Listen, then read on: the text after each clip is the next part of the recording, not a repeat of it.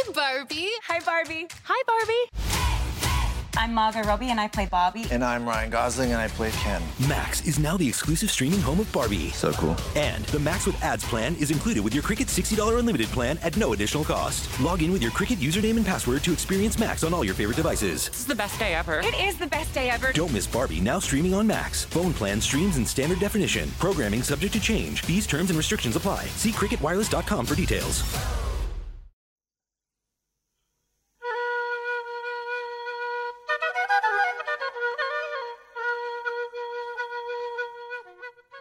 سلام، من مرسن هستم و این نوزدهمین اپیزود پادکست آنه.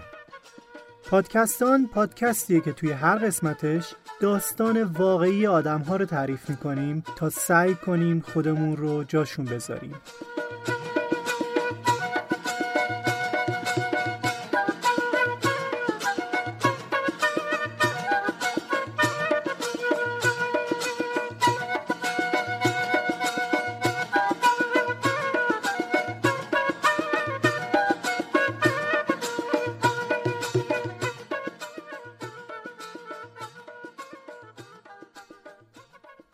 توی اپیزود اول شنیدین که بهزاد توی چه شهر و خانواده‌ای زندگی می‌کرد. شهری که عمده درآمدش از سوخبری بود با یه چهره فقیر و خانواده‌ای که به خاطر شغل پدر که لوازم یدکی تویتا بود پولدار محسوب می‌شدن و این ریسک دزدیده شدن رو برای بهزاد بالا می‌برد. بهزاد به مدرسه تیزوشان جدید و تأسیس شهرشون میره و نه تنها ساختمون مدرسه موقتی بوده بلکه سرویس مدرسه‌ای هم در کار نبوده. برای همین با تاکسی عبوری دربستی برمیگشته خونه. روز چهارم مهر از دم مدرسه میدوزنش و میبرنش بیرون شهر و حالا بعد از تاریک شدن هوا توی یه ماشین سراچا خوابش برده. اگر شما هم توی فکر این هستین که از راه دور بتونید ساز مورد علاقتون رو یاد بگیرین یا اینکه اگه یه سازی رو بلدین و میخواین مهارتتون رو بیشتر کنید، فکر میکنم که خنیاگر میتونه گزینه مناسبی واسهتون باشه. خنیاگر یه پلتفرم آموزش ویدئویی موسیقیه. استاداش هم همه سرشناس هستن. مخصوصاً اینکه اگه جایی هستین که دسترسی به اساتید خوب سخته یا وقتایی مثل الان که همه ترجیح میدن بیشتر خونه باشن یا اینکه اصلا خارج از کشور هستین و مثلا میخواین ستار یاد بگیرین. اگه خارج از کشورم هستین میتونید ویدئوهای آموزشی رو از درگاه ارزیشون تهیه کنید. یه سری به اینستاگرام خنیاگرم بزنید. مرتب تیکه ویدئوهای آموزشی هم میذارن. برای من جالب بود به خاطر اینکه آموزش‌های ساده هم دارن. مثلا اینکه اصلا الفبای موسیقی چی هست. گاهی هم یه لایوهای جالب میذارن. سایتشون اینه خونیاگر دات کام و اینستاگرامشون هم خونیاگر آندرلاین کام.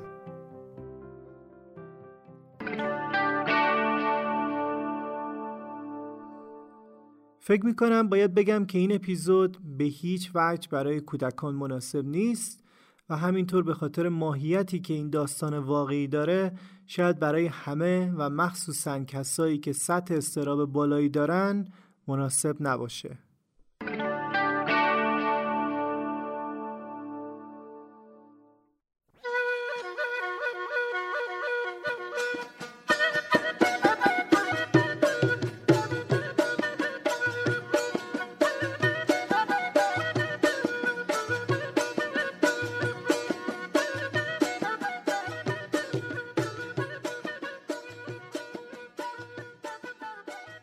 صدای باز شدن در حیاط که اومد از خواب بیدار شدم. دیوارای خونه رو میتونستم ببینم. برای همین پا شدم نشستم. اون دو نفری که جلوی ماشین نشسته بودن پیاده شدن، منم پشت سرشون پیاده شدم. چند تا زن و بچه دور ماشین جمع شدن و منو نگاه میکردن. با یه زبونی هم حرف میزدن که من نمیفهمیدم. ماشین زیر سایه دیوار خونه پارک شده بود. توی روشنای روز ماشین خیلی بهتر پیدا بود. یه سراچای سفید که فرمونش سمت راست بود. رفتم از کنارش رد شدم و تو این وضعیت حالا کنجکاو شده بودم که ببینم ترتیب پدال‌های ماشینای فرمون سمت راست چطوریه. یعنی می‌خواستم بدونم که گاز و ترمز و کلاچشون هم به همون ترتیبه یا نیست. چپ و راست حیاطو نمیتونستم تشخیص بدم. زمان یه جوری جاری به نظر می‌رسید. یعنی اینکه به خاطر حضور من اونجا توقفی رو احساس نمی‌کردم. همه داشتن کار خودشون میکردن. فقط یه زن یه تشت دستش بود که وسط راه وایساد، دستاشو سایه چشمش کرد و به هم زل زد. چند تا پسر بچه و دختر بچه هم دور من میپلکیدن. اونقدر از ماجرا پرس بودم که فکر میکردم که دور ماشین دارن میچرخن، چون که ماشین برای من عجیب بود، فکر میکردم برای اونم عجیبه. خیلی حس نمیکردم که توی ایران نیستم، ولی آدما برای من غریبه بودن. تنور نون، خونه‌های داخل حیاط، اینقدر گیج بودم که انگار دوربین دستم گرفتم و بی برنامه دارم میچرخم این ور اون ور مستند درست کنم. حس وقتی رو داشتم که قهرمان فیلم Back to the Future از ماشین پیاده میشد و هی این ور اون ور نگاه میکرد تا ببینه که میتونه بفهمه که کجاست و توی چه زمانیه یا نه. به نظر نمیرسید که اونجا سال هزار و سیصد و هشتاد و پنج باشه. خیلی از سال هشتاد و پنج دور بودن. حتی از شهر ما که از خیلی از جنبه‌ها شهر فقیری بود به شدت دور بودن. من تازه روستاهای خیلی زیادی هم رفته بودم، ولی این روستا برام عادی نبود. حس می‌کردم که این چند ساعتی که قرار اینجا باشم محاله بتونم با کسی دو کلمه حرف بزنم و ارتباط برقرار کنم. فکر می‌کنم که بزرگترین حسم همین بود. مثل فیلم باشی و غریبه‌ای کوچک. و با خودم فکر میکردم که تا زمانی که بابا بیاد منو ببره چطور قراره اینجا وقت بگذرونم. بعد یه لحظه به خودم اومدم و انگار که قربت منو گرفت گفتم که مگه قرار نبود منو ببریم پیش بابام؟ مرد جواب داد شماره‌ای از بابات بلدی؟ گفتم آره حفظم. بعد یه کاغذ و یه موبایل ماهواره‌ای داد دستم و گفت زنگ بزن بگو به این شماره بهم زنگ بزنه. منم زنگ زدم خونه، مامانم گوشی رو برداشت. تا گفتم سلام زد زیر گریه. گفت کجایی بهزاد جان؟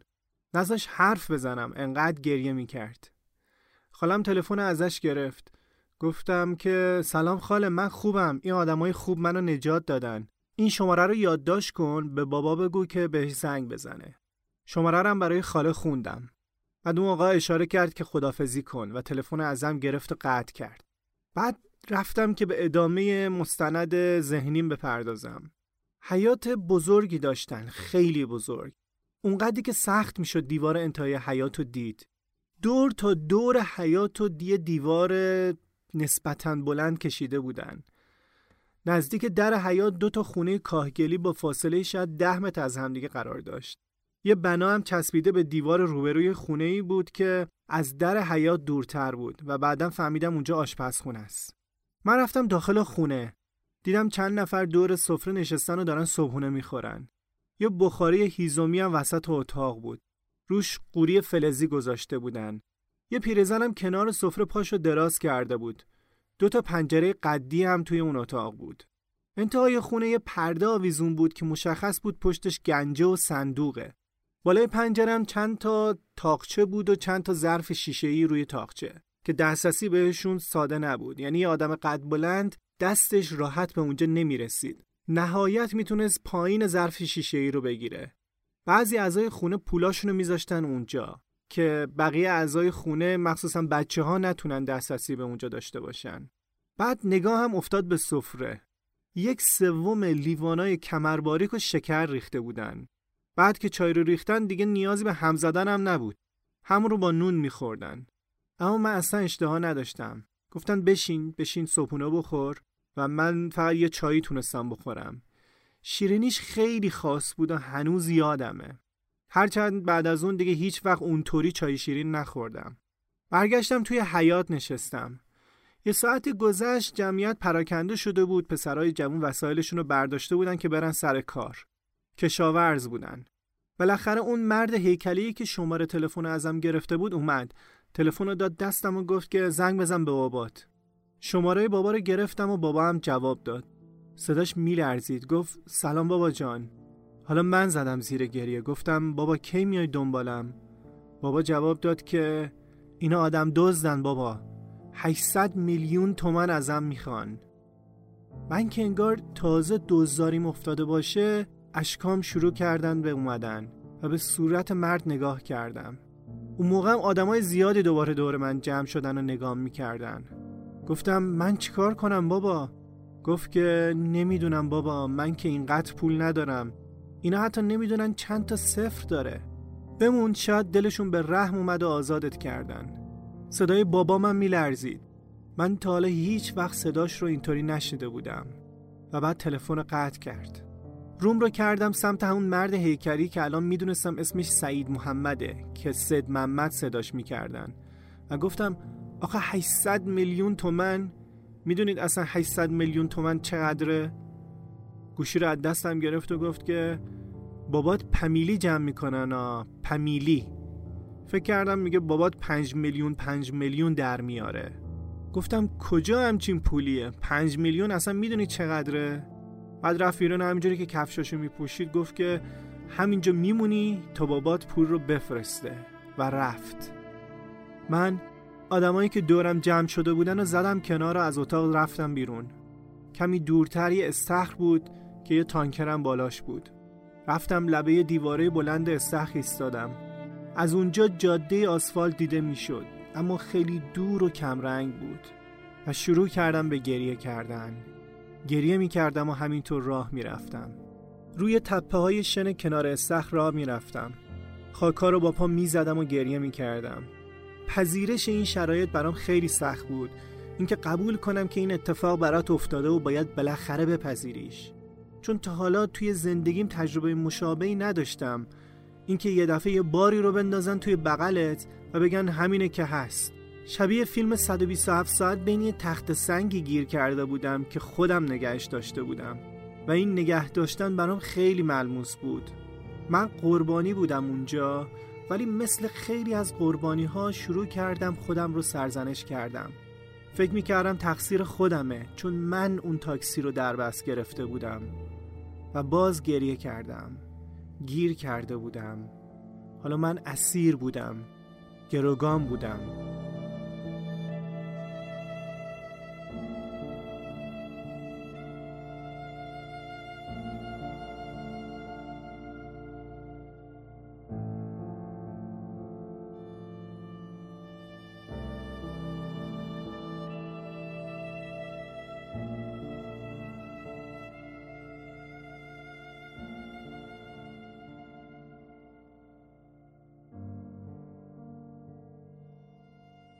یکم که گذشت یه پسر بچه اومد دنبالم گفت که کاکام صدات میکنه.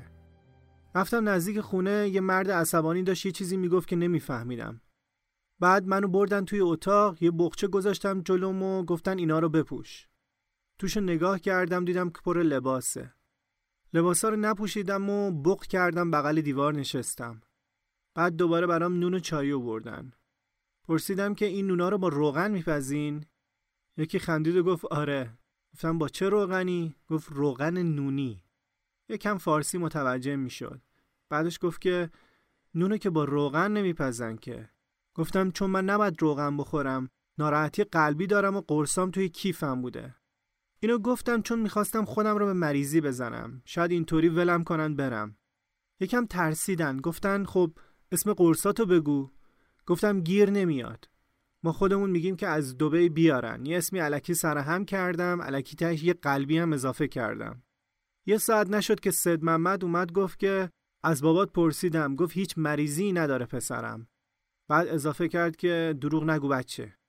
انگار که سید محمد زنگ زده بود به بابام، بعد یه دستی زده بود و قضیه لو رفته بود.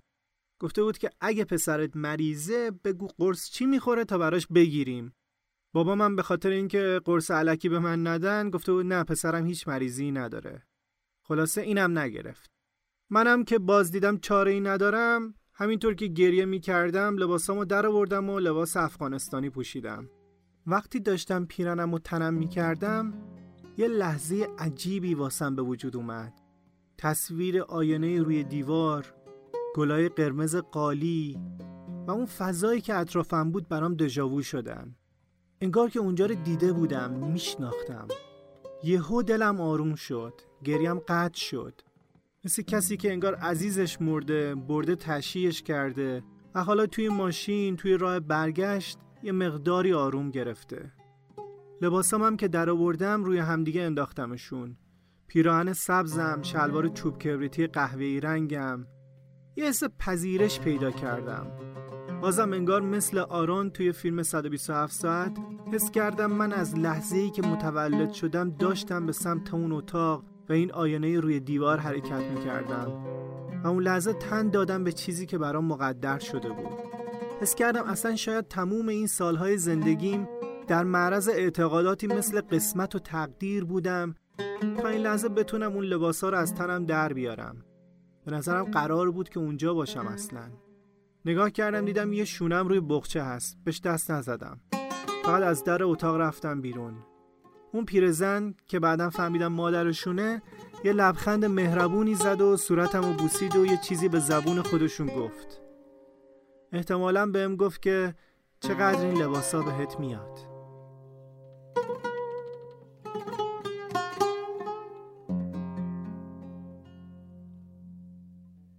سبک زندگیشون مثل سریال پدرسالار بود. یعنی همه خانواده همونجا زندگی میکردن. اونجا چهار پسر بزرگ با زن و بچه هاشون زندگی میکردن به علاوه مادرشون و خواهر برادرای مجردشون. دقیق ترش اینطوری بود که پسر بزرگش همون مرد متوسطی که پشت فرمون بود با دوتا زنش و به قول خودشون یازده تا بچه و یه دخترش. پسر کوچیکتر با تنها زن یه بچه و سه تا دخترش.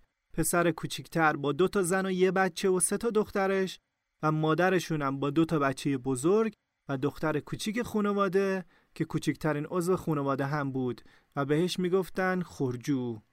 مطمئن نیستم، انگار معنی خواهر جون میده. خود سید محمد هم که رئیس این گروگانگیری محسوب میشد توی شهر زندگی میکرد. گاهی میومد یه سری میزد فقط. گفتم بچه. من این قضیه رو تا مدت ها نمیدونستم. وقتایی که سید محمد تلفن رو می آورد تا به خانوادم زنگ بزنم، بابام بهش میگفت که من ندارم همچین پولی بهت بدم، من به جز بهزاد چهار تا بچه دیگه هم دارم و باید خرج اونا رو هم بدم. خب این با اظهارات من مغایر بود. من گفته بودم من برادر دیگه ای ندارم، من فقط چهار تا خواهر دارم و بهم گفت که تو داری دروغ میگی، بابات میگه چهار تا بچه دیگه هم داره. گفتم خب آره داره، چهار تا خواهر و من که پسرم. بعد فهمیدم اونا به پسر میگن بچه. برای همین بود که تا مدت‌ها فکر میکردن یا من یا بابام داریم در مورد تعداد بچه‌های بابام دروغ میگیم. هر خانواده یه اتاق داشت ولی اتاق مادرشون روبروی آشپزخونه بود. خورجو و دوتا داداشش که مجرد بودن هم اونجا زندگی میکردن. شبا هم حتماً باید موقع خواب پای من به پای یه نفر زنجیر میشد. البته زنجیره کثیف بود و باعث شده بود که بعداً تا سالها بیماری پوستی داشته باشم. یه مدت که گذشت کم کم به یه روتینی رسیدم، یه جور زندگی مسالمت‌آمیز. مثل مهمون زوری بودم که ممکن بود یکی از همین روزا با میزبان خداحافظی کنه. باهاشون غذا می‌خوردم، می‌خوابیدم و وقت می‌گذروندم. اما تمام مدت باید توی همون خونه می‌موندم. حق نداشتم برم بیرون. و معمولا دورم شلوغ بود، مگر اینکه برای بازی میرفتن بیرون یا مردم میرفتن برای دیدن ماهواره. کجا؟ تو مسجد. تازه ساختمون مسجد رو تموم کرده بودن و یه ماهواره هم خریده بودن و همشون مشتاق بودن. ولی موضوع این بود که دیدن تلویزیون مخصوصا ماهواره برای زنا ممنوع بود. با خودشون گفته بودن کجا ببریمش، به این نتیجه رسیده بودن که مسجد خیلی گزینه خوبیه.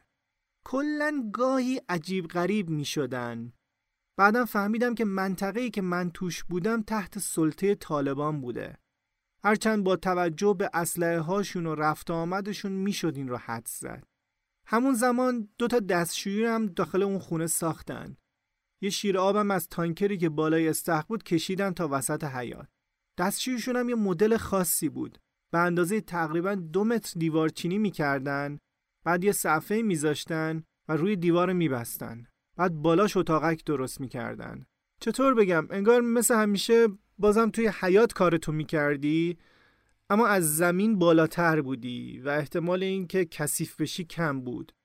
یه جورایی اون کثیفی رو محدود به یک نقطه کرده بودن و منم کم کم عادت کردم به این وضعیت. کم کم که آدم به هر کثافتی عادت میکنه. اینو تولستوی گفته در جنگ و صلح.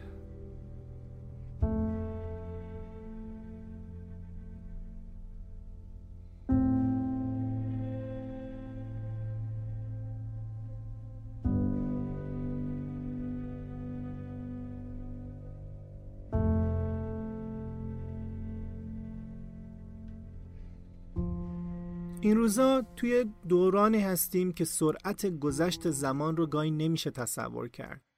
بعضی موقع روزا و ماها سپری میشن و کهنه میشن و یهو به خودت میای و میبینی از آخرین خاطره خوبت با یه نفر خیلی وقته که گذشته، اونقدری که حتی وقت نکردی توی ذهنت حلاجیش کنی. اما موندن من اونجا یه چیزی فراتر از زمان بود، به خاطر اینکه پایانش مشخص نبود، اینکه آدم هیچ چشمندازی نداشته باشه و اصلا هیچ ایده‌ای نداشته باشه که این شرایط کی تموم میشه به شدت عذاب آوره. من گاهی خودم رو میذاشتم جای زندانیای حبس ابد، اما اونم آرومم نمیکرد، چون چیزی که نقطه تاریک شرایط من بود روشن نبودن تکلیفم بود. به معنای واقعی بلا تکلیف بودم. شرایط من اینطوری بود که به محض جور شدن پول سند آزادیم امضا میشد، به همین راحتی. اما اوضاع راحت پیش نرفت. ما خانواده‌ای نبودیم که هشتصد میلیون تومان پول داشته باشیم. خیلی رقم ترسناکی بود. این توی وضعیتی بود که اون سال یه تویوتا کمری که یک ماشین لوکس هم محسوب میشد بین بیست و هشت تا سی میلیون تومان پولش بود، یا مثلا یه ال نود یازده و نیم میلیون تومان بود. و حالا که قرار نبود همچین پولی برسه به اونجا، تمام زندگی من شده بود اون حیات. اونجا از یکی پرسیدم که اندازه حیات اینجا چقدره؟ گفت که چهارده خروار. راستش حتی تا امروز هم جای دنبال این واحد اندازه‌گیری نگشتم که ببینم که میشه چند متر مربع یا اصلا چهارده خروار چی؟ ولی دنیای من همون چهارده خروار نامفهوم بود. تا آخر دوران اسارتم از اونجا بیرون نیومدم. اجازه داشتم تا زمانی که هوا روشن توی محوطه بچرخم، اما نباید از معرض دید دیگران دور می شدم. فقط یه بار همراه عبدالله تا آخر حیات رفتم، تا اون دیوار انتهای حیات. درباره عبدالله هم بعدن میگم. گفتم که سید محمد توی شهر زندگی میکرد. هر چند وقت یه بارم با خانواده‌اش میومد اونجا سر میزد. زنش آدم دوست داشتنی بود. پسرش هم که دو سه سالش بود خیلی از من خوشش میومد و هر جا که من میرفتم راه میافتاد میومد دنبالم. دفعه دوم که اومدن اونجا زنش بهم گفت که به سید محمد میگم بذاره با ما بیای شهر. اما سید محمد اجازه نداد. یعنی دلیلی برای این نمیدید که بخواد خطر کنه. شرایط اینطوری بود که من کالای سید محمد بودم. یعنی طرف حساب ما اون بود و بقیه کاری نبودن. هرچند زینف بودن. اگه سید محمد پول میگرفت زندگی اونا هم یه تکونی میخورد. مثلا یه روز مامانش گفت که اگه بابات زودتر پولو واریز کنه امسال من میرم حج. مذاکراتم خیلی پیچیده نبود. هر بار زنگ میزدن اونا میگفتن هشتصد میلیون تومان بدین. بابام میگفت ندارم، ماشین رو میفروشم، ده میلیون میبرنش، همون ده میلیون رو بهتون میدم. اونا میگفتن نه و مذاکره تموم میشد. همین. تا هشتاد روز بعد مبلغ پیشنهادی بابا هزار تومنم اضافه تر نشد، اما اونا بعد از یه مدت هر دفعه شروع کردن و یه تخفیفی میدادن. زندگی من بیشتر مواقع توی اتاق میگذشت که یه دیوارای آبی داشت. برای همین بهش میگفتم اتاق آبی. سه هفته اول اونجا گذروندم. از صبح تا بعد از ظهر اونجا بودم. بعد از ظهر که میشد در رو برام باز میکردن که نهار بخورم و بعدم دوباره برمیگشتم توی اتاق آبی. توی اتاقی که رخت خوابهایی بودن که ظاهرا برای مهمون بودن. اونجا تلمبارشون کرده بودن. لابلای همون رخت خوابا هم یه قرآن پیدا کردم. من هر روز دور اتاق راه میرفتم، راه میرفتم، راه میرفتم. با خودم حرف میزدم. آهنگایی رو که حفظ بودم میخوندم. سعی میکردم برای خودم قصه تعریف کنم. خیلی موقع گریه میکردم. هر کاری رو که آدم وقتی توی اتاق گیر کرده انجام میده انجام میدادم. اما مهمترینش همین راه رفتن بود. شاید تا چند ساعت یک ریز راه میرفتم. گاهی هم مینشستم و قرآن میخوندم. ترجمه هم نداشت، متنش فقط عربی بود. اولین بار توی یه هفته به نصف قرآن رسیدم، به کلمه ولیتلطف. از بابام یه خاطره شنیده بودم که به خاطر دونستن این کلمه توی جبهه سه روز مرخصی تشویقی بهش داده بودن. کلمه‌ای که دقیقاً وسط کلمات قرآنه. من اونجا کلاً دنبال امید بودم، دنبال نشونه ها بودم، دنبال یه چیزی بودم که بهم بگه فراموش نشدم. بعد سه هفته یکم آزادتر شدم، میذاشتن توی حیاط بچرخم و اینور اونور برم. غیر از مواقع خاص که نیاز بود که حتما توی اتاق آبی باشم، مخصوصا وقتی که مهمونی یا آدم غریبه می اومد اونجا. کم کم راه و چارم یاد گرفتم، آدم‌ها رو شناختم، فهمیدم ساعت‌های رفت و آمد چطوریه. و وقتی آدم این کارا رو میکنه وقت چیه؟ وقت فراره. مثل فیلم رستگاری در شاوشنگ، اول خوب به آدم‌ها نزدیک شدم، شناختمشون، رفتارشون رو چک کردم.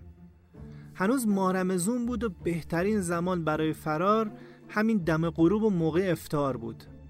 البته برای فرار آدم به آذوقه هم نیاز داره. توی یه فرصت مناسب یه بطری آبم کش رفتم و یه تیکه نون. بعد بردمشون یه جا لای رخت خوابای اتاق آبی پنهونشون کردم.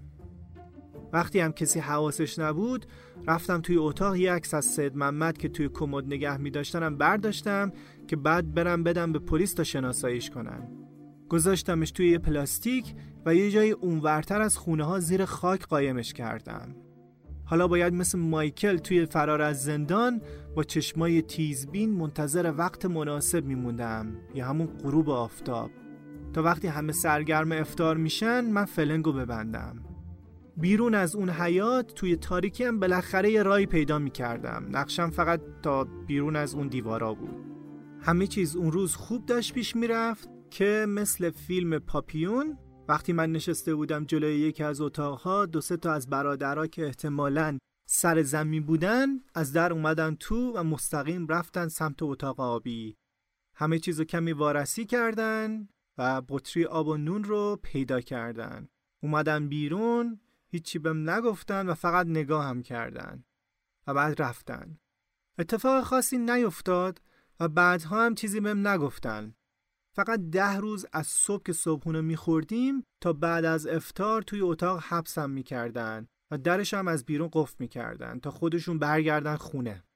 خودم حدس میزنم که متوجه شده بودن که یکی از بطری‌های آب نیست و اونی هم که نقشه فرارم رو لو داد عبدالله بود. حالا از عبدالله براتون بگم. یکی از آدمهای جالب اونجا عبدالله بود. اونم مثل من بود. کلن اون خانواده آدم ربایی یا نگه داشتن گروگان کارشون بود. عبدالله مترجم من بود، یکی مثل من بود، گروگان بود. دو سال دو سال و نیم بود که هنوز اونجا مونده بود. میگفتن باباش پول نداده و اونا هم آزادش نکردن. حالا اینکه باباش بدهی بهشون داشته که اینا دزدیدنش یا همینطوری دزدیده بودنش رو من نمیدونم. و حالا عبدالله داشت واسهشون کار میکرد. چوپونشون بود، کارگرشون بود. خلاصه همه کار واسهشون میکرد. اونجا به عبدالله یه حقوق کمی هم میدادن. یه روز نشستم و باهاش حقوقایی که گرفته بود حساب کردم. پولاش رو توی یه بطری شیشه‌ای روی تاقچه اتاق مادرشون نگه می‌داشت و خیلی امیدوار بود که یه روزی آزاد بشه و با این پولا یه کاری برای خودش راه بندازه. منم هم صحبت دیگه‌ای نداشتم. عبدالله یه دو سه سالی از من بزرگتر بود. یه شب از خواب بیدار شدم و شنیدم از توی سالن صدای خنده داره میاد. گوشامو تیز کردم. صدای عبدالله بود. داشت با زبون پشتو براشون چیزی تعریف میکرد و اونا هم میخندیدن. بیشتر که دقت کردم تونستم بفهمم داره از یکی نقل قول میکنه. کلمه میگه میگه رو از زبون پشتو یاد گرفته بودم. میشناختم این کلمه رو و اونم زیاد داشت تکرارش میکرد. کم کم فهمیدم که داره درد دلای من رو میگه و اونا هم دارن بهم میخندن. خیلی ناراحت شدم. ولی حس کردم که اون کورسه امیدی رو که من برای آزادی دارم عبدالله نداره. باید باهاشون زندگی کنه. یه طوری خودشو توی دلشون جا کنه. حالا اگه دلش میخواست وانمود کنه که گوسفند نیست و حس کنه گرگه، خب من به دل نمیگرفتم. در ضمن اونجا احمقانه ترین کار دشمن تراشی بود. نمیشد چیزی رو به روی کسی آورد. من اونجا مهمون زوری بودم، ولی نباید یادم میرفت که با حفظ سمت گروگانم هستم. خلاصه همه چیز باید مسالمت‌آمیز میگذشت و چیزی نگذشت که من به عبدالله مدیون شدم. معمولاً هم اونجا آزاد بودم، غیر از وقتایی که گفتم که واسهشون مهمون میومد و من مجبور بودم شبانه روز توی اتاق آبی بمونم. مثلا یه مدت بعد خواهرشون که کی شوهر غریبه داشت اومده بود اونجا و من یک هفته توی اتاق حبس بودم تا شوهرش نفهمه اونها چه شغلی دارن. معمولاً هم اونجا آزاد بودم. یه شب از همون شبا برادر مجردشون، همونی که از خورجو بزرگتر بود، و عبدالله اومدن توی اتاق. از همون اول فهمیدم چهرش یه طوریه و مثل همیشه نیست. رخت خواب من پهن بود و اومد رخت خوابش رو کنار رخت خواب من انداخت. من اون لحظه شاخکام تیز شد و فهمیدم قراره چه اتفاقی بیفته. استرابو از چهره عبدالله هم میتونستم بخونم. یه کمی وارسیشون کردم و گفتم عبدالله تو اینجا نمیخوابی؟ و عبدالله جواب منو نداد. برادر دراز کشید و گفت عبدالله چراغو خاموش کن و برو بخواب. به منم گفت بیا بخواب. چند لحظه بیشتر وقت نداشتم فکر کنم. گفتم باید برم دستشویی. یه چیزی به عبدالله گفت که نفهمیدم. عبدالله گفت که بریم دستشویی و دستش رو دراز کرد که یعنی تا دستشویی همراهت میام. عبدالله دستم رو گرفت و بعد از این که از اتاق اومدیم بیرون و اون ما رو نمیدید دستم رو ول کرد. گفت برو دستشویی دیگه. و من شروع کردم به گریه کردن. گفتم تو رو خدا کمکم کن عبدالله. و اون با لبخند میگفت که کاریت نداره که. اما دور وایساده بود. فاصله گرفته بود ازم و من نمیدونستم چی کار کنم. چند تا قدم برداشتم و وقتی دیدم که عبدالله دنبالم نمیاد و همینطوری بی حرکت فقط داره نگام میکنه و تکون نمیخوره، عقب عقب رفتم و سرعتم رو زیاد کردم و شروع کردم به دویدن.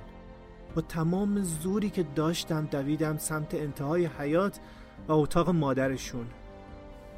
در رو وا کردم و رفتم داخل و در حالی که داشتم اشک میریختم شروع کردم صداش کردن. پیرزن با ترس از خواب بیدار شد و فقط میدید که دارم یه چیزی رو توضیح میدم و گریه میکنم. نمیدونم چیزی متوجه شد یا نه، ولی همین براش کافی بود. با دست زد به زمین که یعنی بمون همینجا، همینجا بخواب. قادر، اون یکی برادر مجرد، هم بیدار شده بود و رفت زنجیر آورد، پام رو به پاش زنجیر کرد و خوابیدیم.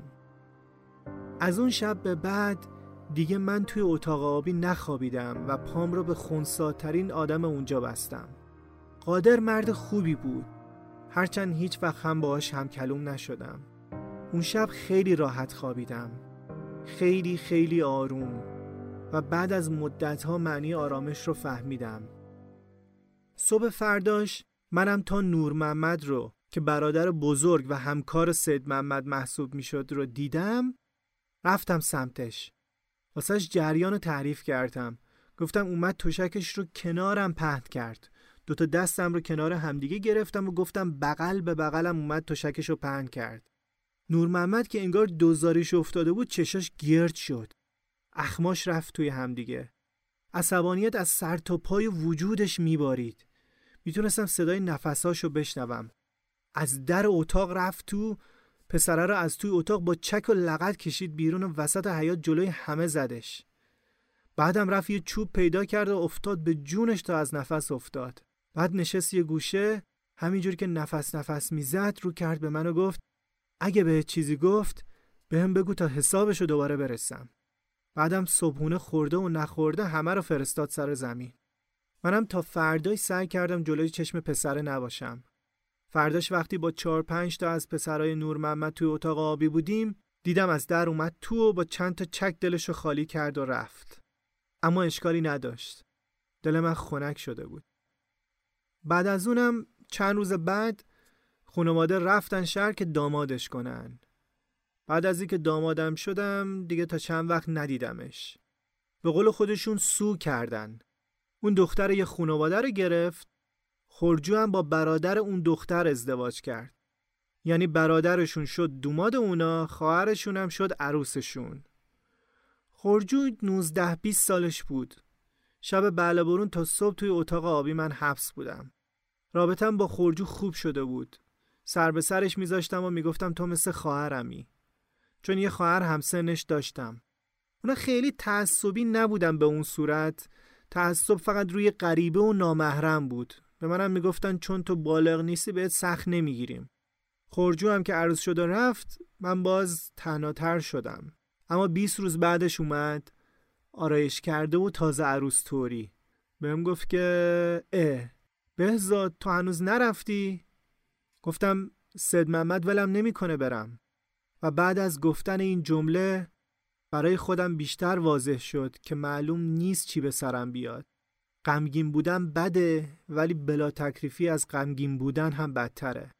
یه روز از پشت دیوار شنیدم که یکی از پسرها داره به مادرش میگه که اینم مثل عبدالله میشه.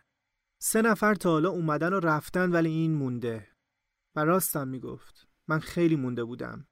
اینم بگم که یکی از اون سه نفر گروگان رو هم بعدم توی دادگاه دیدم. یه پسر جوونی بود که طبق آدرسایی که میداد منطقه شبیه به منطقه‌ای بود که من توش بودم. هرچند تعریف کرد که به خاطر سن زیادش اون رو با زنجیر بسته بودن و حق نداشته از اتاقی که توش هست بیرون بره. برای دستشوییش هم یه ظرف پر از خاک براش آورده بودن. اونجا بود که فهمیدم که وضع من انگار زیادم بد نبوده. جلوی خونه بیرون هفت خونه کاهگلی کوچیک بود که محلی بود که کارگراشون زندگی می‌کردن. اکثرا هم تاجیک بودن. یه پیرزن هم بود که انگار مادر چند تا از اون کشاورزا بود. پیرزن بعضی موقع میومد داخل حیاط و به اهالی داخل خونه سر میزد. البته به من سپرده بودن که اگه ازت پرسیدن که کی هستی بگو عموزاده مایی.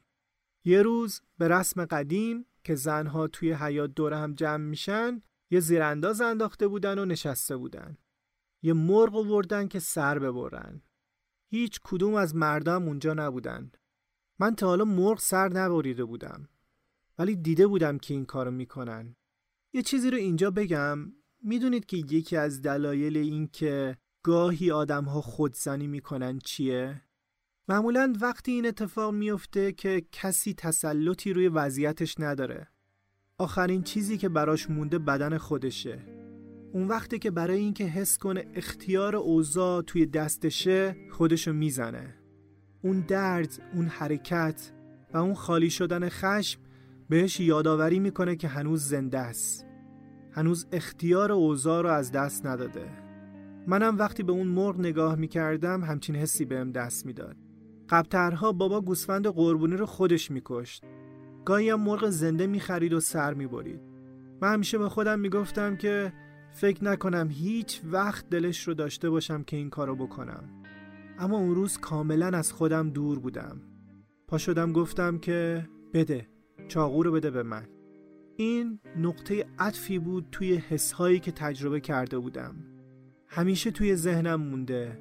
بارها هم برای بقیه تعریف کردم. اتفاقا اون روز تازه از پای تلفن اومده بودم و گریه هم کرده بودم.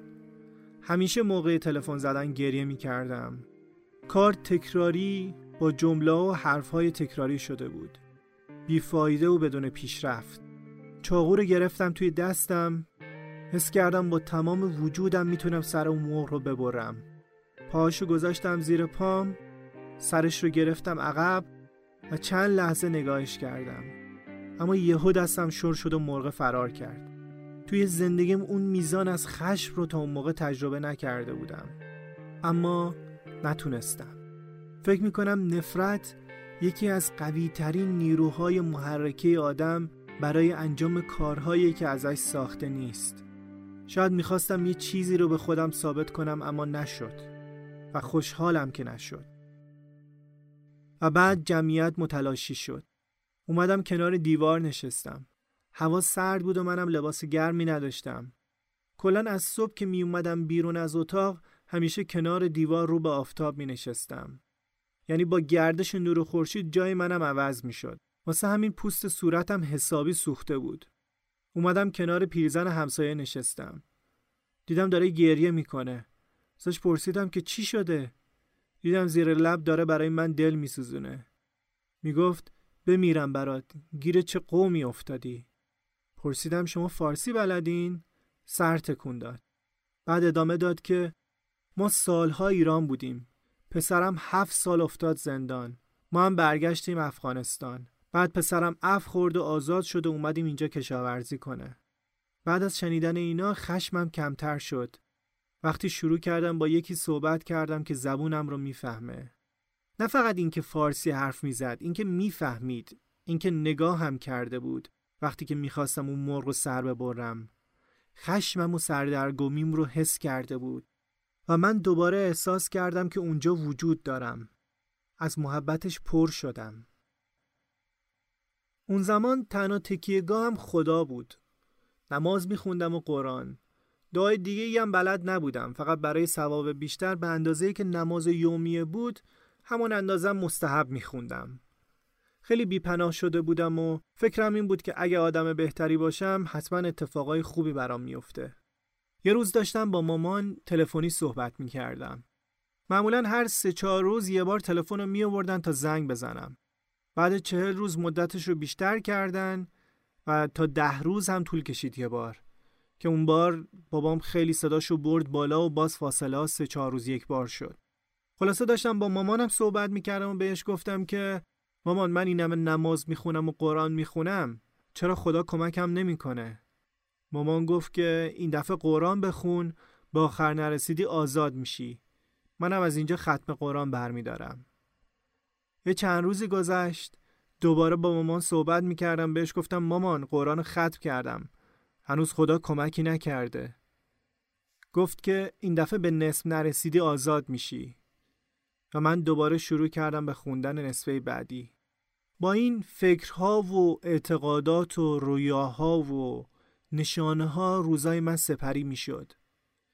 مثلا با خودم می گفتم که اگه یه برگ بیفته روی سرم تا آخر ما آزاد میشم. یا مثلا کنار دیوار رو به آفتاب نشسته بودم، می گفتم اگه نور احمد بیاد سمتم امروز سید محمد تلفن رو میاره که زنگ بزنم. نور احمد پسر کوچیک نور محمد بود که گفتم با من خیلی خوب گرفته بود، همون بچه دو سه سالش. هر جا میرفتم دنبالم میومد. مادرش یه دختر هفده ساله پاکستانی بود که از سر معامله زن نورمحمد چهل ساله شده بود. هم فارسی بلد بود، هم انگلیسی بلد بود، هم پشتو بلد بود، هم اردو. هووی زن بزرگ نورمحمد بود و به خاطر همین خیلی هم اذیتش میکردن. غریب بود دیگه و زیاد با من درد دل میکرد. غیر از اون پسر یه دختر چند ماهه هم داشت. همیشه لباسای رنگی میپوشید، خیلی هم به خودش میرسید و خیلی هم مهربون بود. اگه گوشت میخورد حتما برای منم نگه میداشت و میآورد. یه بارم موبایل نورمحمد رو یواشکی برداشت بهم داد تا زنگ بزنم. اما هر کاری کردم آنتنش نیومد. امیدوارم هر جا هست سالم باشه. اونم یه نوعی از اسارت رو تجربه میکرد، مثل من. فقط من با پول آزاد می شدم و اون رو خدا می دونه با چی آزاد می شد. گاهی آدم با خودش میگه کاش بیشتر مشکلات مثل این با پول حل می شد که حداقل یه امیدی بود. بابا خیلی تلاش کرده بود که من رو از چنگشون بیرون بکشه. مثلا سعی کرده بود رد تلفن رو بگیره، اما تلفن ماهواره‌ای بود و سخت میشد ردش رو گرفت. میگفتن فقط از طریق دبی میشه این کارو کرد و پلیس ایران با پلیس دبی همچین همکاری نداره. بابا یه رابط پیدا کرده بود که با رئیس پلیس یکی از شهرهای مرزی افغانستان دوست بود. بهش گفته بود ده میلیونی که قراره بدم به گروگانگیرا میدمش به شما اگر بهزاد رو آزاد کنید. رئیس پلیس هم قبول کرده بود و اتفاقا رد منو تا اونجا هم زده بود. یه روز ظهر که من توی حیاط نشسته بودم، یهو صدای تیراندازی اومد. بدو بدو منو بردن تو اتاق آبی و درو قفل کردن. خیلی ترسیده بودم که داره چه اتفاقی میفته. تیراندازی یکم ادامه داشت و بعدش قطع شد. سکوت فضا رو گرفته بود. یه نیم ساعتی گذشت و کم کم همه پیداشون شد. منو هم چند ساعت بعد از اتاق در آوردن، ولی کاملا مشخص بود که فضا ملتهبه. یکم بعدم همه چیز عادی شد. حالا واسهتون بگم که اون روز چه اتفاقی افتاده بود. جریان از این قرار بود که یه مدت پیش یه بچه‌ای رو می‌دزدن و میارنش توی همون روستا. موضوع این بود که اون بچه رو اشتباهی دزدیده بودن، چون اشتباهی به جای پسر یه خانواده پولدار بچه سرایدار مدرسه رو دزدیده بودن و پدرش هم آه در بساط نداشته بده بچه‌ش رو آزاد کنه. رئیس پلیس هم اون روز اشتباهی به جای من میزنه به خونه‌ای که پسر سرایدار مدرسه اونجا بوده و اشتباهی اونو آزاد میکنه و میبره. خلاصه اشتباهی میدوزنش، اشتباهی هم آزادش میکنن به جای من و برمیگرده ایران. و باز من موندم و حوزم. تنها راهی که برای پدرم مونده بود این بود که سر قیمت با گروگانگیرا به توافق برسه.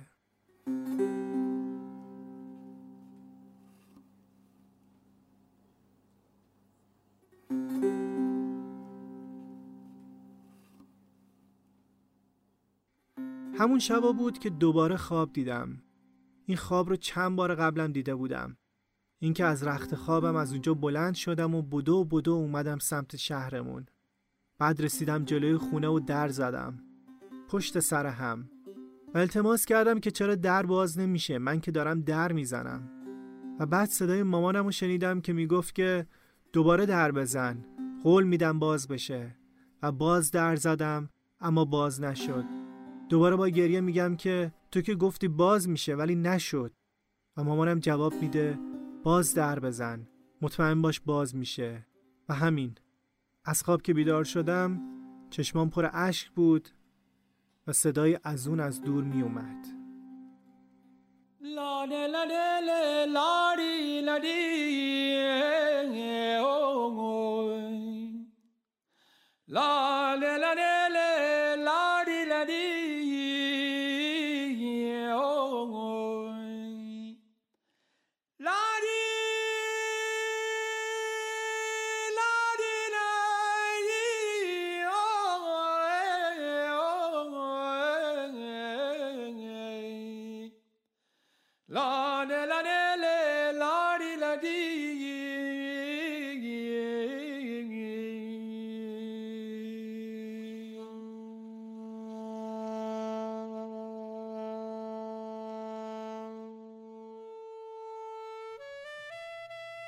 این بود اپیزود نوزده همه پادکست آن.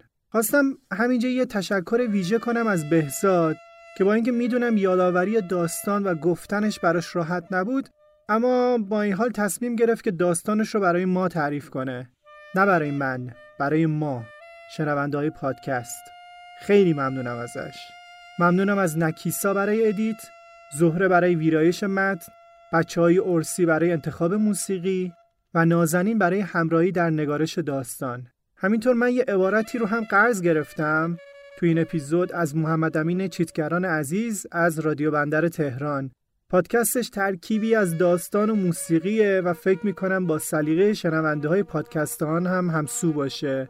یه امتحانی بکنید اگر تا حالا نشیدینش. اگر هم دارین این اپیزود رو شب انتشار میشنوین، چهار شب دیگه اپیزود سوم و آخر منتشر میشه. براتون بهترین ها رو آرزو میکنم و خدا نگهدار. تی چمن خمارینا تی زلپن و سیه مارینا منا جادو کتا منا جادو کتا منا جادو کتا منا جادو کتا اله اله مالو مالو بیا اله اله مالو مالو بیا alle alle mallo mallo via